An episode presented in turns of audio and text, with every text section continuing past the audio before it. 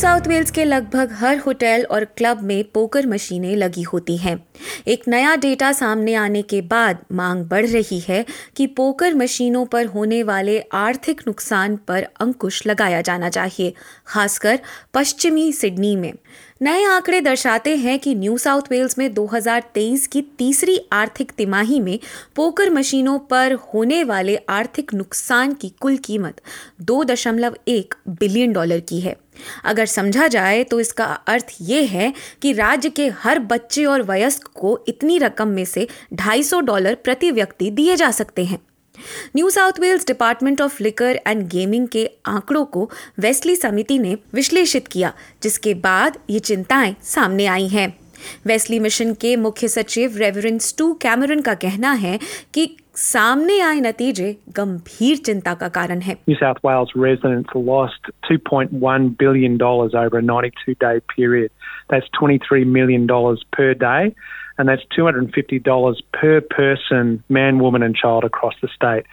A staggering figure that shows that the poker machine industry is one of the most resilient ones around, but also one of the most destructive, as uh, so much money is sucked out of the community that could otherwise be spent elsewhere. Western Sydney से सामने आए आंकड़े सबसे अधिक चौंकाने वाले हैं।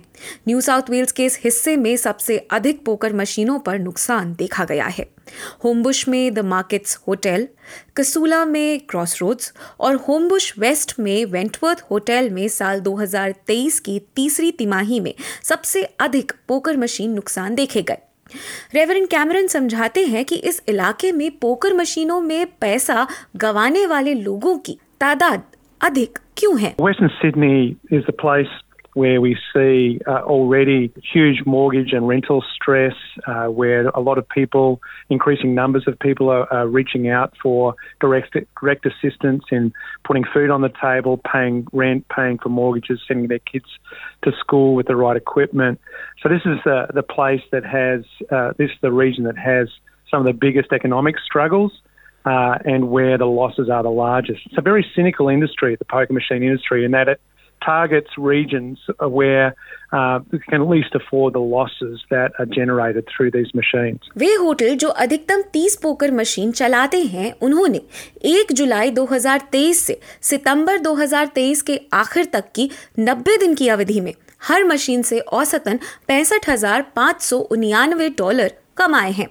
इस हिसाब से हर पोकर मशीन ने होटलों को दो लाख बासठ हजार डॉलर का सालाना फायदा पहुंचाया है और ये आर्थिक फायदा कोई आश्चर्य की बात नहीं है। वेस्ली मिशन का कहना है कि समुदाय को इन पोकर मशीनों से होने वाले बासठ प्रतिशत आर्थिक नुकसान का जिम्मा बाईस प्रतिशत होटलों पर जाता है। राज्य सरकार पर कुछ समय से पोकर मशीनों को जुआ नियम सुधार के अंतर्गत विनियमित करने का दबाव बढ़ता जा रहा है।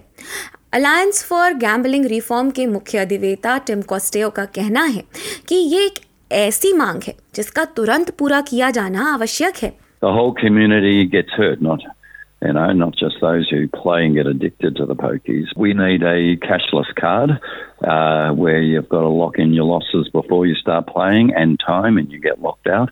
Uh, once you're in front of that machine and playing, uh, you're in a zone and it's hypnotic. A cashless card will allow people to uh, play, but they have to load up how much they're prepared to spend. That's the total limit with a time and then they're locked out. That's what we need. And the cashless card gets rid of the crime because no criminal's going to reveal their identity and get a cashless card to... Uh, to uh, launder their, their, their drug money. राज्य भर में प्रयोग जारी हैं ताकि ये देखा जा सके कि कैशलेस कार्ड कितने प्रभावी रहते हैं और क्या इनसे जुए में होने वाले नुकसान को कम किया जा सकेगा। ऑस्ट्रेलियन होटल्स एसोसिएशन का कहना है कि इस दिशा में किसी भी तरह का सुधार नौकरियां खतरे में डाल सकता है, लेकिन श्री कॉस्टेयो इस तर्क को सिरे से खारिज करते हैं। That's a complete myth. Uh, for a million dollars uh, spent in retail, it creates twenty jobs. A million dollars spent in hospitality, ten jobs. A million dollars going through a poker machine, less than two jobs. In fact, pokies are job killers. They're job killers of other uh, job creation if that million dollars is spent elsewhere. Report में सुझाया गया है कि राज्य में जुए से होने वाले ये नुकसान दो हज़ार बाईस की इसी तिमाही से कम थे। राज्य के क्लबों में मौजूद पैंसठ हजार पोकर मशीनों पर इस अवधि में जुआ खेलने वालों को कुल एक दशमलव छह बिलियन डॉलर का नुकसान उठाना पड़ा है। अपने एक वक्तव्य में क्लब्स न्यू साउथ वेल्स ने इन जगहों पर पोकर मशीन होने के फायदे भी गिनाए हैं। Unlike other hospitality venues, clubs are owned by the community, with profits going back into the community or into the upgrade of members' facilities rather than the pockets of shareholders or owners. A recent report produced by Urbis found that New South Wales clubs make a nine billion dollars social and economic contribution to the state annually. Included in that figure is nine hundred thirty-six million dollars worth of low or no cost community or sporting facilities, over ten thousand free entertainment events per month, and the support of more than seventy-five thousand jobs across the state. S B S News से कियारा हिन की इस खबर को S B S Hindi से आपके लिए प्रस्तुत किया प्रशाली जैन ने।